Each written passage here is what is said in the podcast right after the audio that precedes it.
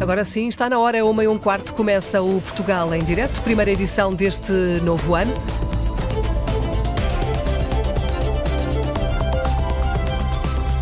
E por agora, Cláudia Costa, vamos lá então conhecer os temas em destaque nesta edição. Boa tarde e bom ano. Ora viva, bom ano, bom ano Filomena e também aos nossos ouvintes. As antigas SCUT do interior e do Algarve têm uma redução de preços de 30% a partir de hoje, 2 de janeiro. As comissões de utentes dizem que os descontos são bem-vindos, vamos ouvi-los, mas não desistem de lutar pela abolição das portagens. 2023 foi um ano de excelência para o, para o turismo do Alentejo e do Ribatejo.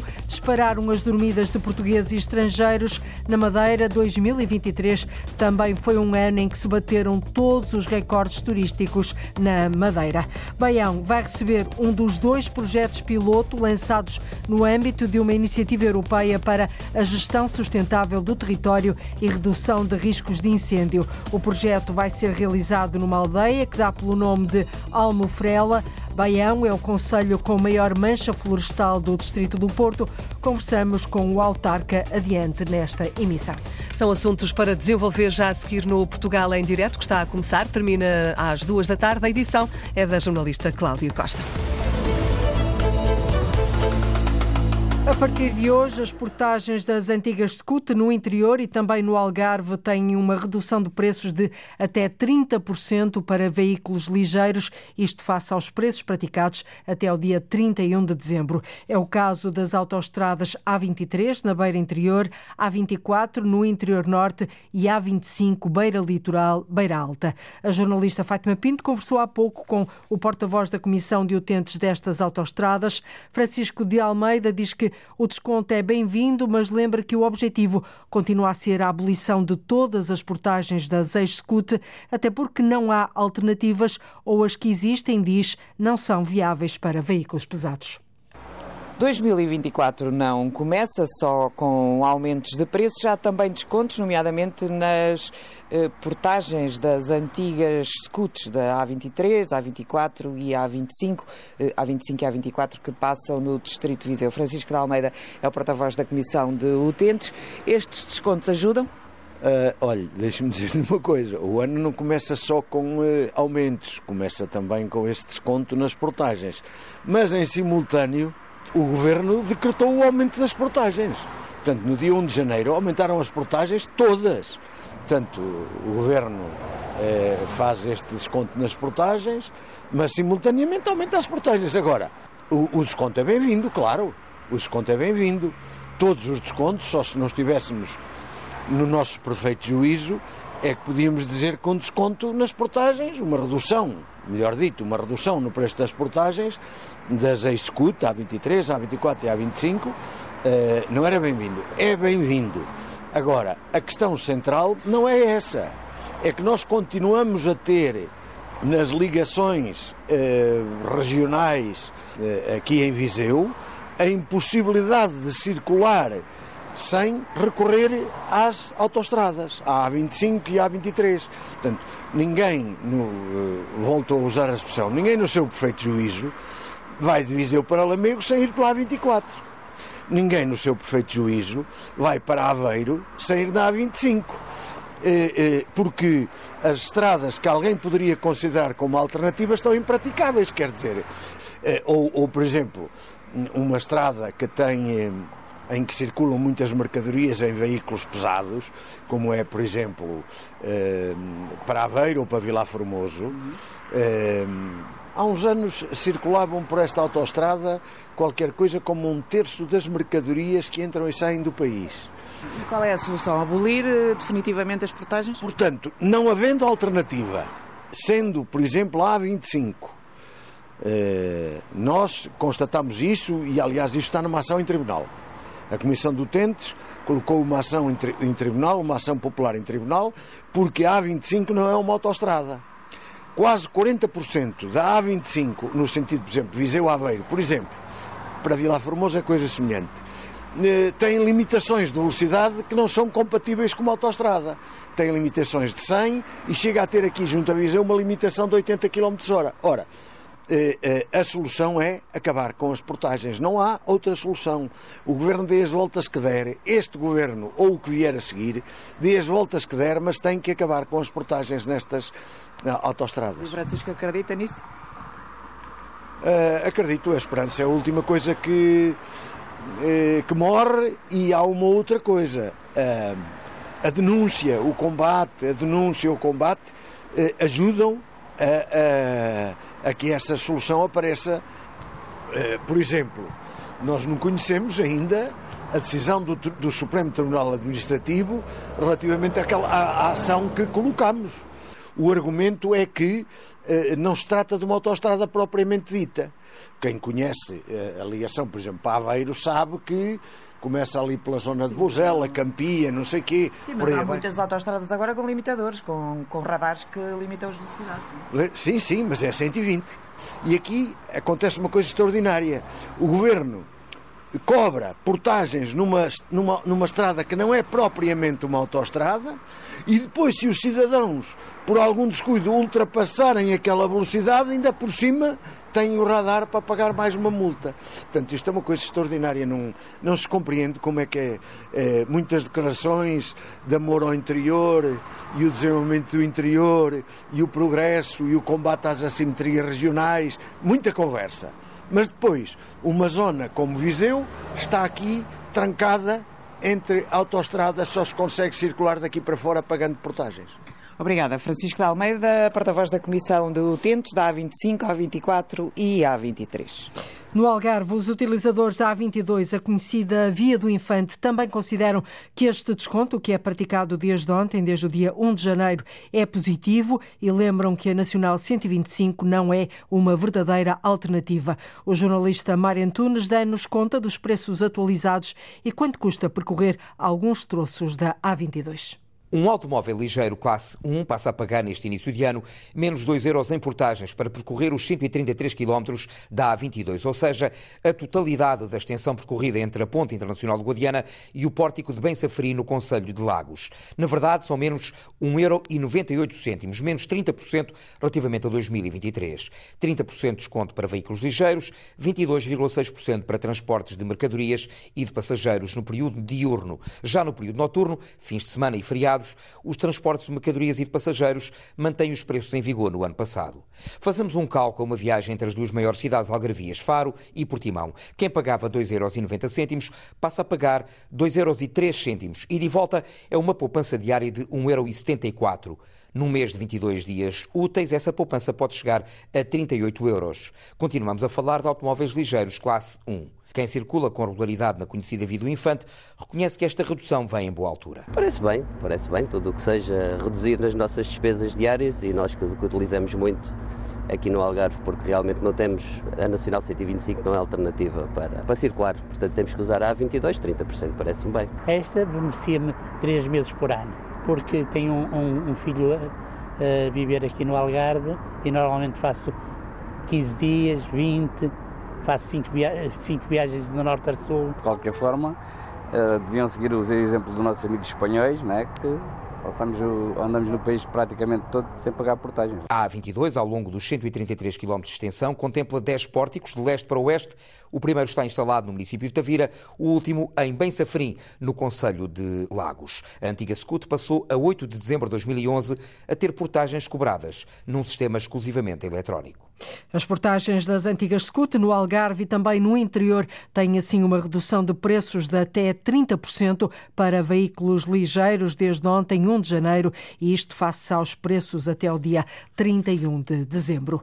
Elogios só mesmo para a renovação da frota, de resto, apenas críticas. As comissões de utentes de transportes olham para o serviço prestado pela Carris Metropolitana na margem norte do Tejo desde janeiro do ano passado, com muitas críticas. Há cabeça, desde logo, o incumprimento de horários e a frequência das carreiras. Arlinda Brandão. Autocarros novos e iguais nos vários municípios são uma mudança que se notou na Revolução de Transportes nos 18 conselhos da área metropolitana de Lisboa, que faz agora um ano aconteceu na margem norte e faz um ano e meio na margem sul do Tejo. Mas Cecília Salles, porta-voz da Comissão de Utentes dos Transportes de Lisboa, vê ainda vários problemas por resolver. Ainda há uh, alguma confusão. Nos transportes pioraram, na nossa opinião, nos tempos de espera, uh, nos bairros. Portanto, melhorias não são invisíveis para nós, pelo contrário. As comissões de utentes de transportes elogiam a renovação da frota de autocarros, mas apontam críticas ao que ainda não está a funcionar bem. A agência Lusa ouviu também alguns utentes que se dividem entre críticas e elogios e dão sugestões de melhorias. Mudou uh, para melhor, acho eu. Sim, em termos de condições, de horários e se calhar autocarros maiores, mas isso não sei se é possível para eles, a frota provavelmente já está, já está comprada, mas eh, pronto, fica ao pedido. Mais lugares porque são poucos. Rosa Marques, técnica de turismo que sai de casa cedo para Lisboa e regressa ao fim do dia e que gostava de autocarros maiores. Ricardo Carvalho também se queixa de autocarros onde se vai como sardinha em lata. Às vezes nas horas pontas falham e às vezes temos que estar uma hora, mais uma hora à espera, depois vem tudo cheio. Dá para restar e a gente não consegue andar lá dentro. No fim de semana ainda é pior.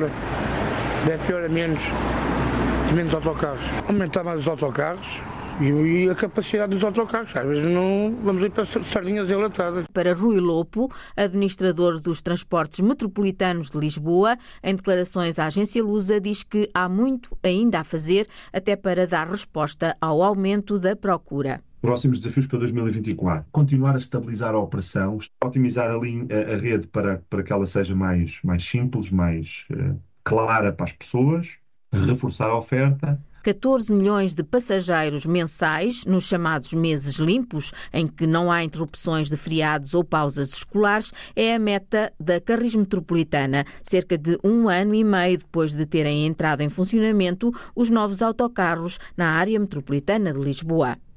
Elogios só mesmo para a renovação da, da frota, de resto, muitas críticas ao funcionamento da Carris Metropolitana na margem norte do Tejo. Os 11 municípios da Lesíria do Tejo vão ter 368 novos imóveis de arrendamento acessível. Isto graças a um protocolo assinado entre o Instituto de Habitação e de Reabilitação Urbana e a Comunidade Intermunicipal. O investimento superior a 42 milhões de euros prevê a construção ou a compra de fogos que depois vão ser disponibilizados aos jovens e às famílias para ajudar João Ramalhinho a dar resposta à crise habitacional. O acordo entre o Iru e os municípios prevê um investimento de mais de 42 milhões de euros, montante que vai permitir reabilitar e construir 368 imóveis de arrendamento acessível.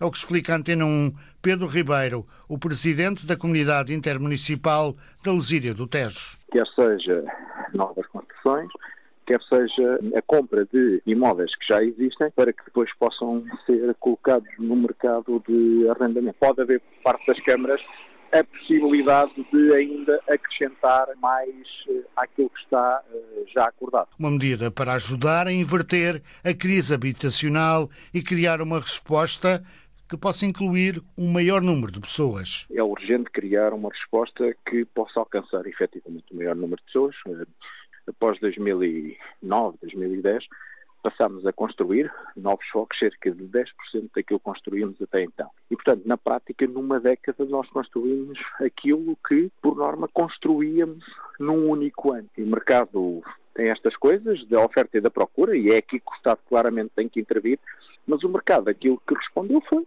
se não há mais oferta e se há mais procura, e neste caso muito mais procura, uma vez que a oferta diminuiu drasticamente, obviamente que os preços em tudo eh, acabaram por subir e passámos a ter um fenómeno que também não tínhamos.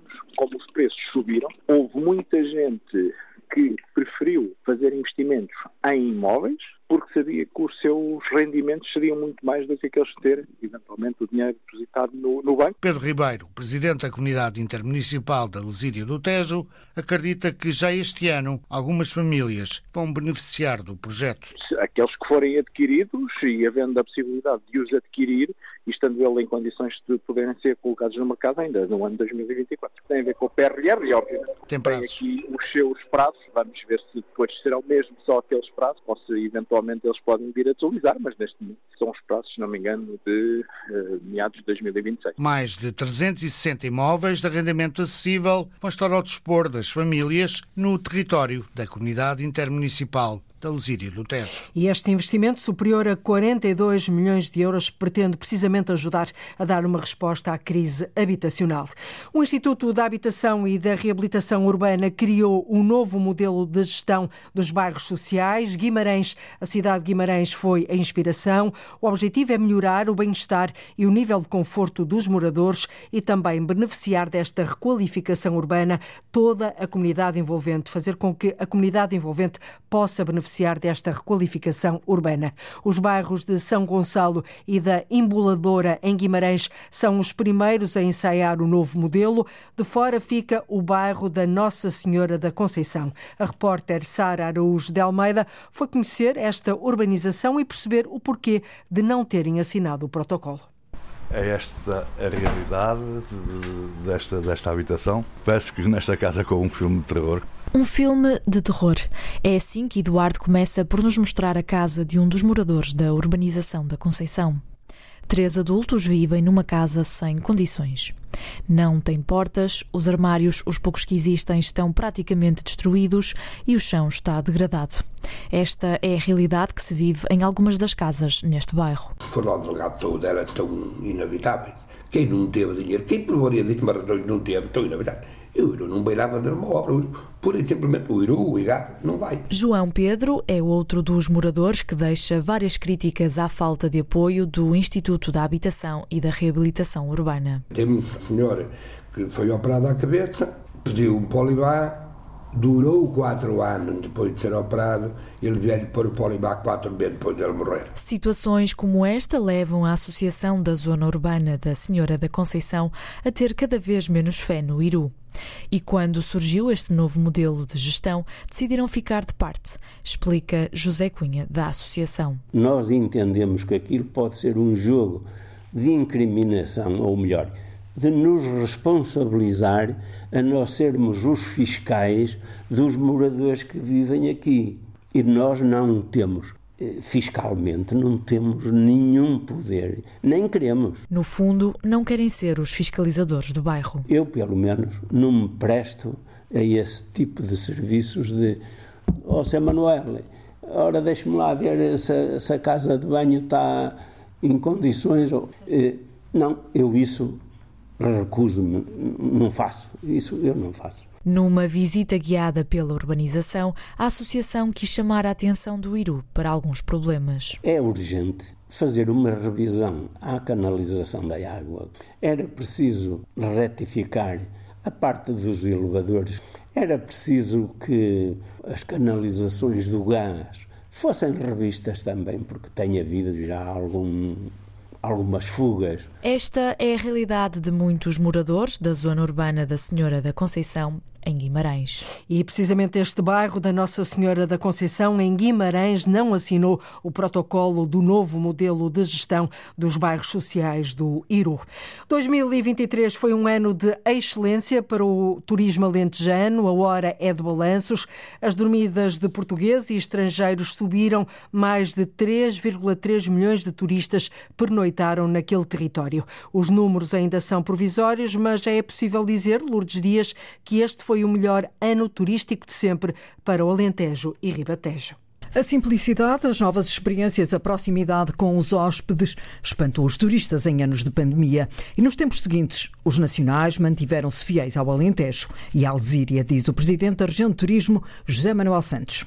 Tem uma grande qualidade nos seus alojamentos turísticos. O Alentejo é chique, o Alentejo é trendy, o Alentejo é casual. O Alentejo é um destino para todas as idades, para todos os gostos para todas as pessoas e para todas as famílias. As pessoas olham para o Alentejo como um destino de qualidade, onde se dorme num excelente hotel, seja na cidade, seja no campo, onde se come muito bem. O ano que terminou foi o melhor ano turístico de sempre no Alentejo. Mais de 3,3 milhões de pessoas dormiram no território. Números ainda provisórios. E dá trabalho estar na moda. Uh, todos os investimentos que foram feitos ao nível da promoção uh, do Alentejo e o trabalho uh, difícil, mas muito focado, muito resiliente dos nossos empresários, do alojamento, da animação turística, da restauração, dos guias turísticos, do rentacar, enfim, de toda a indústria, foram fundamentais para que o Alentejo tenha atingido este resultado. 2024 é agora mais desafiante, com os responsáveis a apostarem em levar os turistas nacionais e estrangeiros a todos os cantos do território. Não queremos concentrar as dormidas em 7, 8, 9 conselhos, queremos que o turismo no Alentejo seja também um fator de coesão territorial, de coesão económica e social. O turismo tem que ser uma forma de ajudar a, a crescer a riqueza, a, a, criar postos de trabalho, a ajudar que as pessoas possam ter uma vida melhor, porque isso também faz parte de uma componente social do destino que os próprios turistas também valorizam. E a piscar o olho aos turistas culturais à boleia de Évora, capital da cultura 2027. A região vai cada vez mais trabalhar esse tipo de turista muito relacionado pelo consumo das atividades culturais, das indústrias uhum. culturais e criativas. Os turistas portugueses continuam a confiar no Alentejo e na Lesíria para dias de descanso. Os espanhóis também. O crescimento passa agora pelo mercado americano, alemão e brasileiro. E na Madeira, 2023 também foi um ano em que se bateram todos os recordes turísticos. As previsões para este ano, para 2024, apontam para uma estabilização dos números, mas ainda assim há hoteleiros que esperam continuar a crescer, Lilia Mata. Francisco Nunes está ligado a um grupo hoteleiro da costa norte da ilha, com unidades no Porto Muniz e em Santana, com um total de 150 quartos e 220 trabalhadores. O volume de negócios de 2023 deverá ultrapassar os 10 milhões de euros. Trata-se de um ano excepcional, mas o hoteleiro garante que para 2024 a procura é ainda superior. O que significa que também se perspectiva aí um muito bom ano. Também o diretor do Hotel Next, do grupo Savoy Signature, está bastante otimista. Ricardo Augusto acredita que a Madeira vai continuar a beneficiar com instabilidade noutras partes do globo.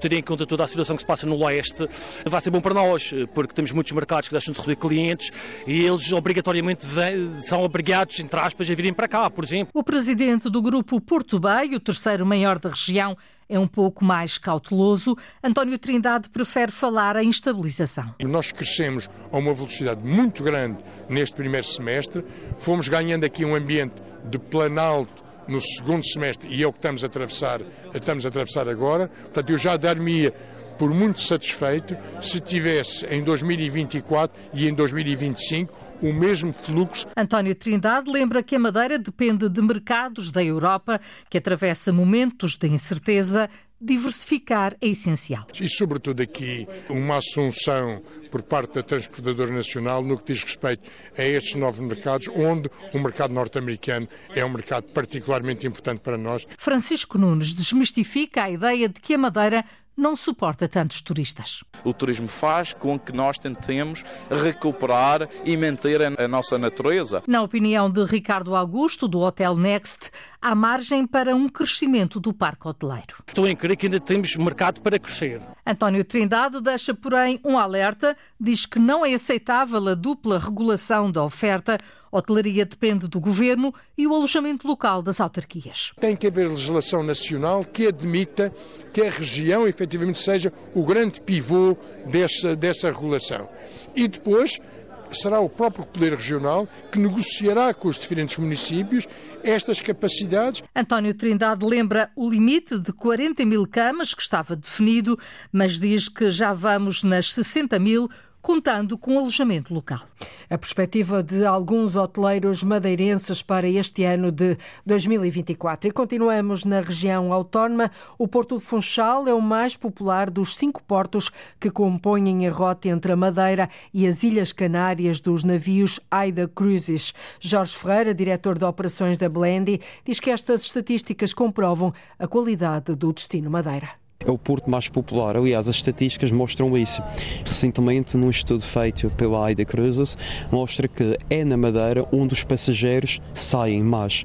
Ou seja, o momento eh, de todos os cinco portos de escala eh, que os navios da AIDA eh, praticam ao longo dos sete dias de itinerário, é na Madeira é que os passageiros saem mais. Ou seja, em mais nenhum porto saem tantos passageiros como na Madeira, o que mostra efetivamente como os passageiros gostam de vir cá, conhecem a Madeira e a taxa de repetição é elevadíssima. Ou seja, o cliente que vem nestes navios é um cliente que já conhece o itinerário, que conhece as Ilhas Canárias, que gosta e repete.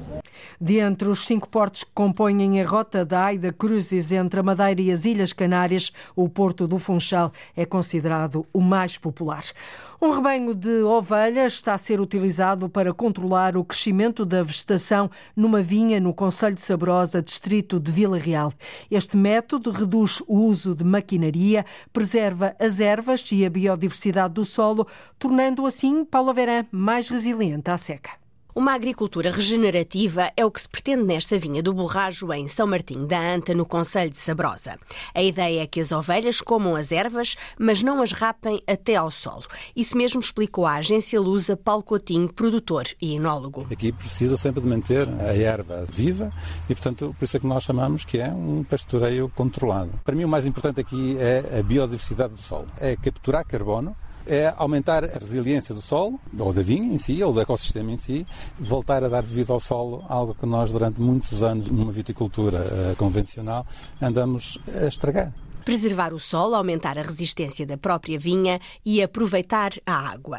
O produtor Paulo Coutinho diz mesmo à agência Lusa que o Douro não tem falta de água. Para além dessa regeneração do solo, a preservação da água que nos cai, que é de graça, e que nós estamos numa viticultura de montanha, toda essa água que nos cai vai diretamente para os ribeiros, para o rio e para o oceano. Portanto, o Douro não tem falta de água tem a falta de capacidade de preservar essa água.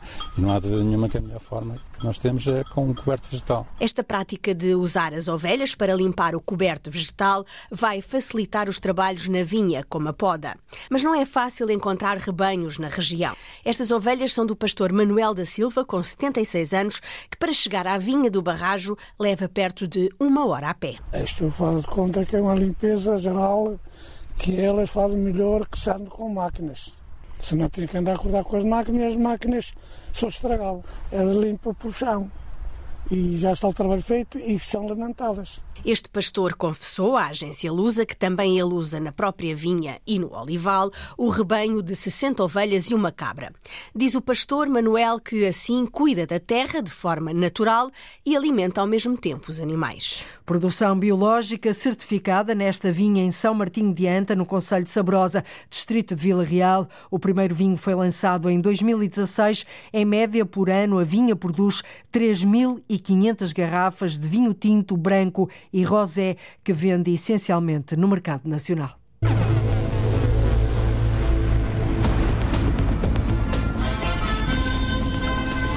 Conta-nos a história, Fernando Eurico. É uma história que começa em 1930 nos arredores de Coimbra.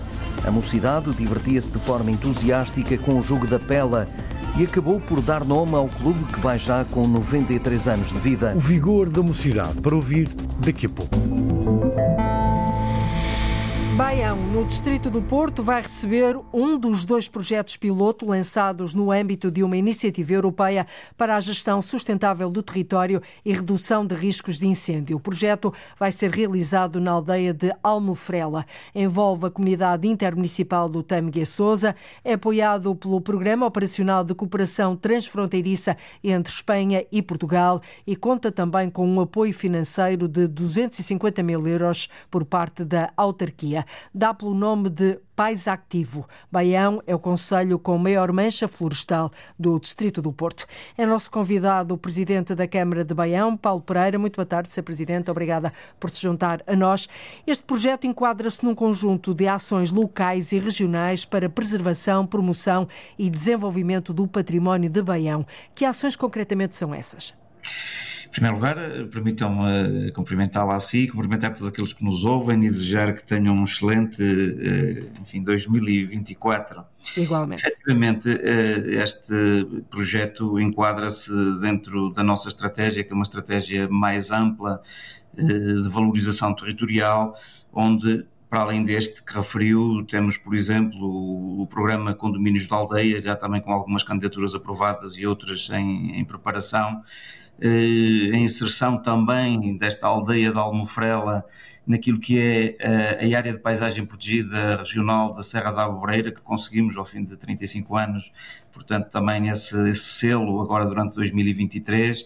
Estamos também envolvidos, eh, muito envolvidos, porque temos três serras no nosso território, pela criação de uma, de uma ZIF, eh, uma zona de intervenção florestal, envolvendo também muito os proprietários, no sentido deles próprios eh, eh, ajudarem a preservar e valorizando os seus terrenos.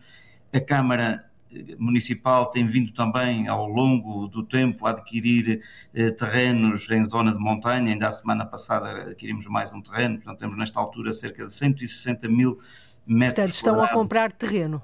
Exatamente, para, por um lado, enfim, eh, também termos esta, esta, este enfoque naquilo que é eh, o, os, os, altos riscos de incêndio e nós próprios podermos alterar, eh, operar criando faixas de gestão de combustível, mas com também uma perspectiva de reordenamento florestal e podendo, podendo, digamos assim, servir de exemplo para que outros também queiram, outros proprietários nas serras, poderem também avançar nesse sentido. Aliás, estão a fazer este projeto em conjunto com as comunidades, porque de outra forma também seria muito difícil, não é? Exatamente. Só com o envolvimento das pessoas é que realmente podemos ter resultados expectáveis positivos. Dizer que também em relação a isto, estamos também com um projeto que já apresentamos, quer ao Governo, quer no âmbito da, da nossa comunidade intermunicipal da Ameguia Souza, que é a criação de uma central de biomassa uhum. que possa resolver ou dar resposta àquilo que são as necessidades do nosso Conselho, mas também de conselhos vizinhos. Enfim, junto de, outro, enfim, de outras medidas, como a criação de percursos pedonais ribeirinhos, como corredores ecológicos que permitam, por um lado, a fruição por parte das pessoas, mas também eh, digamos, uma, numa perspectiva de requalificação, quer da fauna, quer da flora, combatendo, por exemplo, um conjunto de, de, de espécies infestantes, a repovoação dos rios. E, e privilegiando enquadra... as espécies autóctones, presumo. Exatamente. É? Sr. Presidente, mas olhando mais concretamente para este projeto centrado na aldeia de Almofrela, pois há um outro também desenvolvido na aldeia de Infesta, eh, na Galiza, não é? Na vizinha Exatamente. Galiza. Mas olhando para, para este projeto no seu território, um, ehm, o investimento a realizar nesta aldeia prevê intervenções de requalificação e também embelezamento, promovendo assim o reforço do sentimento de pertença por parte da comunidade local. Há pouco falávamos mesmo nisto, na, na necessidade de envolver as comunidades neste tipo de projetos e de ações, porque sem elas também, se as pessoas não, não se sentirem próximas, nem acarinhadas, nem uh, sentirem este território como delas, vocês, não, vocês políticos não conseguem fazer nada, não é? Obviamente, em tudo, em tudo. é, é muito vida, importante as, as, pessoas perceberem eh, qual é o propósito destas ações. E, portanto, conforme disse bem, eh, por e um o que é que vão fazer este... nesta aldeia em concreto, da Almofrela? Exatamente, a Almofrela eh, fica localizada precisamente na Serra da Abobreira, eh, onde temos um importante campo arqueológico da Serra uhum. da Abobreira, com eh, muitos dólmenes e antas, e onde é, como disse, um, hoje área de paisagem protegida regional partilhada também com eh, Amarante e Marco de Canaveses. O objetivo, entre outros, entre, outras, entre outros objetivos principais, já referiu, um deles tem a ver com a, a, a preservação e, de, e, de, e dinamização, implementando ações então destinadas à resiliência e face aos incêndios florestais, e logo aí é muito importante porque, enfim, aquela comunidade está inserida ali na Serra da Abobreira e, portanto, obviamente... Está muito isolada? Muito Aquela comunidade está muito isolada, Sr. Presidente? Não, não está muito isolada. Dizer que hoje, enfim, é, fruto até da instalação daquele, naquele local, de, de, um, enfim, de um, de um restaurante icónico, eh, hoje uma referência no panorama da gastronomia uhum. nacional, e portanto tem muita visitação e tem um potencial grande, já não diria na questão de, de, de tornar a ter mais pessoas, mas naquilo que é o seu potencial eh, turístico.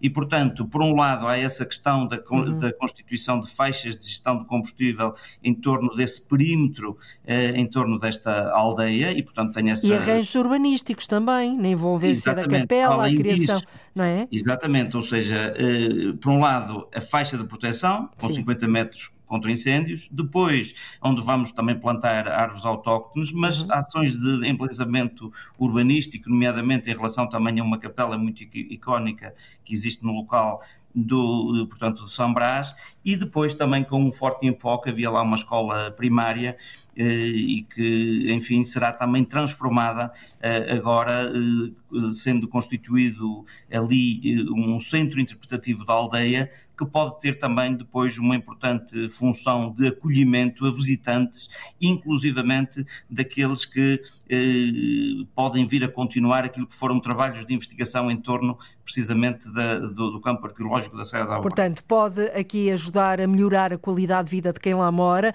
também dos arqueólogos que lá trabalham e turistas também, a pescar aqui o, o olho a, a, a, em várias frentes. Para terminarmos, Sr. Presidente, quando é que estes trabalhos vão para o terreno? Estamos a falar de um, de um projeto piloto lançado no âmbito de uma iniciativa europeia. Quando é que vamos ver trabalhos no terreno? Olha, este é um projeto para três anos e nós estamos muito empenhados para que arranquem já eh, no início deste ano, janeiro, já temos janeiro agora. marcadas, e em parceria, obviamente, com aquilo que são os outros parceiros, mais sete parceiros para além de nós, estamos muito envolvidos em que isto arranque rapidamente, até para que possam eh, dali eh, tirar bons exemplos que possam ser aproveitados não só eh, noutros pontos do nosso, do nosso Conselho, mas em todo o território. E também para quando chegar a, a fase mais crítica dos fogos, o território está mais preparado, não é? Ter feito é, esse trabalho de casa. É isso mesmo, e é muito importante Sim. termos a noção do seguinte, enfim, eh, obviamente territórios como o nosso, perto de 70% do nosso território é verde, uhum. portanto, É o Conselho com mais, a maior área, mancha florestal do Distrito do Porto? Sim, sim, em termos percentuais, e portanto, obviamente estes territórios têm uma maior propensão para a ocorrência de incêndios florestais, cada ano em que não arde, eh, há uma maior acumulação de biomassa ou carga combustível, por outro lado, vivemos hoje problemas de alterações climáticas que são conhecidos de uhum. todos, com condições bioclimáticas, digamos assim, que favorecem o aumento da biomassa. Tem havido também um progressivo abandono do espaço rural, das práticas agrícolas e uhum. até do pastoreio. Por outro lado, a diminuição da população, característica dos nossos territórios, que se cruza, enfim, com o envelhecimento e a diminuição da natalidade e isto leva a um abandono progressivo dos terrenos. Um, e coquetel, muitas vezes... um coquetel explosivo que aqui temos. Isso mesmo, e portanto tudo aquilo que nós pudermos fazer para mitigar estes impactos, envolvendo as pessoas, fazendo-as sentir que eles são parte da solução. Uh, e tudo isto que pudermos fazer uh, é muito importante para a preservação muito também bem. do nosso planeta, mas nós, obviamente das nossas pessoas. E nós cá estaremos também para, para acompanhar este projeto piloto de âmbito europeu. Sr. Presidente Paulo Pereira, muito obrigada por ter estado connosco em direto. Até breve e um bom ano. Eu é que agradeço. Muito obrigado. Agora vamos conhecer um dos mais populares clubes do Conselho de Coimbra que está a caminho do centenário. Chama-se o Vigor da Mocidade. Foi várias vezes campeão no futebol distrital, mas tem-se destacado na ginástica acrobática. É vice-campeão europeu nesta modalidade. Com 400 atletas, o Vigor sonha para o ano com uma prenda da autarquia, mais um campo de futebol de sete. O jornalista Fernando Eurico apresenta-nos agora este clube que dá cartas em várias frentes.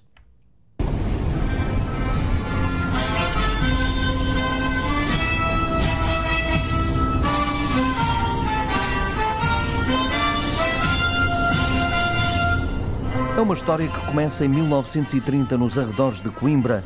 A mocidade divertia-se de forma entusiástica com o jogo da pela e acabou por dar nome ao clube que vai já com 93 anos de vida. O grupo recreativo O Vigor da Mocidade foi alterando a nomenclatura por causa da política, explica o eterno presidente Mário Fernandes. Antes de 25 de abril, por causa da mocidade portuguesa, o Vigor teve que alterar o seu nome e passar de Vigor da Mocidade para Vigor da Juventude. O que é que acontece? Após isso, e após o 25 de Abril, voltámos às origens, Vigor da Mocidade. E foi assim que foi criado o nome de Vigor da Mocidade. Com três décadas consecutivas de liderança, Mário Cardoso confessa que gerir um emblema com 400 atletas não é fácil e ajuda a mudar a cor ao cabelo. Muitos cabelos brancos, muitos cabelos brancos. Estou todos os dias, a partir das 6 horas estou aqui na Vigor até às 10 da noite. Há muito fazer, muita burocracia. Hoje, você sabe como é, os clubes hoje precisam ter muita atividade e precisam ter muita gente a trabalhar. E toda a gente a trabalhar por Carolice, porque aqui ninguém ganha dinheiro. É tudo por Carolice. Só assim o vigor da mocidade tem conseguido brilhar no futebol, natação, patinagem mas nomeadamente na ginástica. Este ano fomos vice-campeões europeus em ginástica, em ginástica acrobática. O ano passado tivemos um campeonato do mundo e tivemos um campeonato da Europa. Portanto, isto é sinal evidente do trabalho que se faz e que se desenvolve. Uh, o Vigor ultrapassa os 400 atletas, desde natação, ginástica, patinagem e o futebol. Como disse, nós somos um clube, somos um clube eclético e estamos muito bem representados no Conselho de Coimbra, mais propriamente na freguesia de São Martim do Bispo. No entanto, o futebol será sempre o desporto rei. Fomos campeões distritais sénior, uh, já por mais que três, três ou quatro anos já fomos campeonatos, já ganhámos taças, ganhámos supertaças, já ganhámos um monte de coisas em termos desportivos. Sempre com vigor, o Popular Clube de Coimbra começa a ser grande demais para o espaço físico que possui. Daí que, em época natalícia, fica um pescar de olho à Câmara Municipal. No espaço envolvente, temos aqui terrenos que são nossos. Gostaria de fazer mais um campo de futebol 7, que era aquilo que nós visitamos. Portanto, temos muitas camadas jovens e temos dificuldade em conseguir concentrar tudo num campo só. E aquilo que eu mais desejaria, de facto, era que a Câmara conseguisse desbloquear uma situação que nós aqui temos, fazer despatriação dos terrenos que não são terrenos de construção, é um espaço desportivo e que a Câmara nos cedesse esse terreno para nós podermos fazer aqui um campo de futebol de O laço está pronto, só falta mesmo a prenda mais desejada para 2024. Não falta vigor a este clube que tem a mocidade no nome e a vontade de conquistar no sangue. Nos Açores está finalmente assinado o contrato de concessão entre a Agência Espacial Portuguesa e a empresa Thales Edisoft para a exploração da antena de 15 metros na ilha de Santa Maria. A antena veio da Austrália, esteve parada quase três anos, por isso precisa de ser reparada antes de lhe ser atribuída qualquer missão. António Pacheco. Sete anos depois da chegada a Santa Maria e quase três anos depois da sua inauguração, a antena de 15 metros que veio de Perth, na Austrália, foi adjudicada à Thales Edisoft Portugal. Finalmente, passados uh, alguns anos, uh, foi assinado o contrato de concessão entre a Agência Espacial Portuguesa e a uh, Thales Edisoft Portugal para a exploração da antena de 15 metros nos próximos 10 anos. Vera Carvalho, diretora do Teleporto Santa Maria, diz que por enquanto não há qualquer missão atribuída, porque é necessário recuperar a antena que esteve parada há quase três anos. Temos um plano de negócios, mas não existe nenhum uh, projeto concreto. O nosso foco passa por, nos próximos 9, 10 meses capacitar a antena uh, de, de todas as suas funcionalidades, porque a antena está funcional, mas não está operacional ou seja, adquirir equipamentos de gravação de dados e proceder à sua manutenção. Falta-lhe todas as capacidades de back-end para, para projetos uh, específicos uh, que, que, passa por um investimento da Thales Edisoft Portugal neste momento para podermos então concorrer a projetos científicos ou de outro calibre que o Teleporto neste momento ainda não tem. Quanto à participação anunciada nos projetos da ESA sobre o estudo da coroa solar Prova 3 e da missão de exploração ao planeta Marte, ExoMars, Vera Carvalho não dá certezas. Vai depender um pouco uh, do tempo que isto vai levar e do timeline desses, desses projetos. Segundo a ESA, o Prova 3 tem lançamento previsto para 2024. Dificilmente a estação de Santa Maria estará apta para o início da missão. E dos Açores para Braga, Cicatriz é o nome da exposição que pode ser vista na Zet Gallery. Faz uma reflexão sobre os estereótipos da beleza enraizados na nossa sociedade. Ana Gonçalves. A exposição reúne 13 obras criadas a partir da exploração de matérias-primas e de processos industriais, uma mostra da artista Sandra Bahia, que conta com a curadoria de Helena Mendes Pereira. A Sandra Bahia é uma artista plástica visual que, com esta exposição, dá sentido àquilo que é a sua própria história de vida. Ela começou por ser modelo, fez parte de uma geração eh, de manequins que, que lutou contra o estereótipo daquela beleza extrema e depois abandona a carreira, estuda artes plásticas e visuais e começa primeiro na pintura até que descobre um conjunto de materiais, nomeadamente os metais, o grande foco desta exposição são os metais, e descobre essa perfeição que sai da matéria industrial, do processo industrial. Mas essa perfeição é o estereótipo que Sandra Bahia combateu. Então,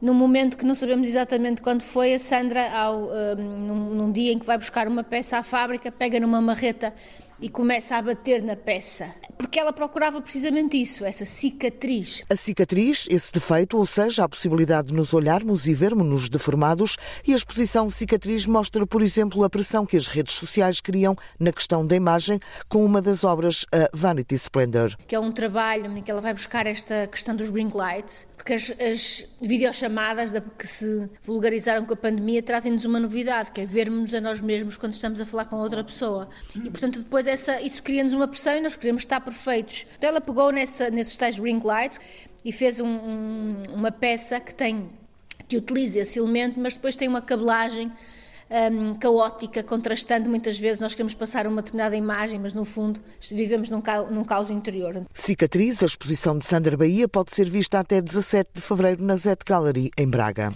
Uma reflexão sobre os estereótipos da beleza enraizados na nossa sociedade.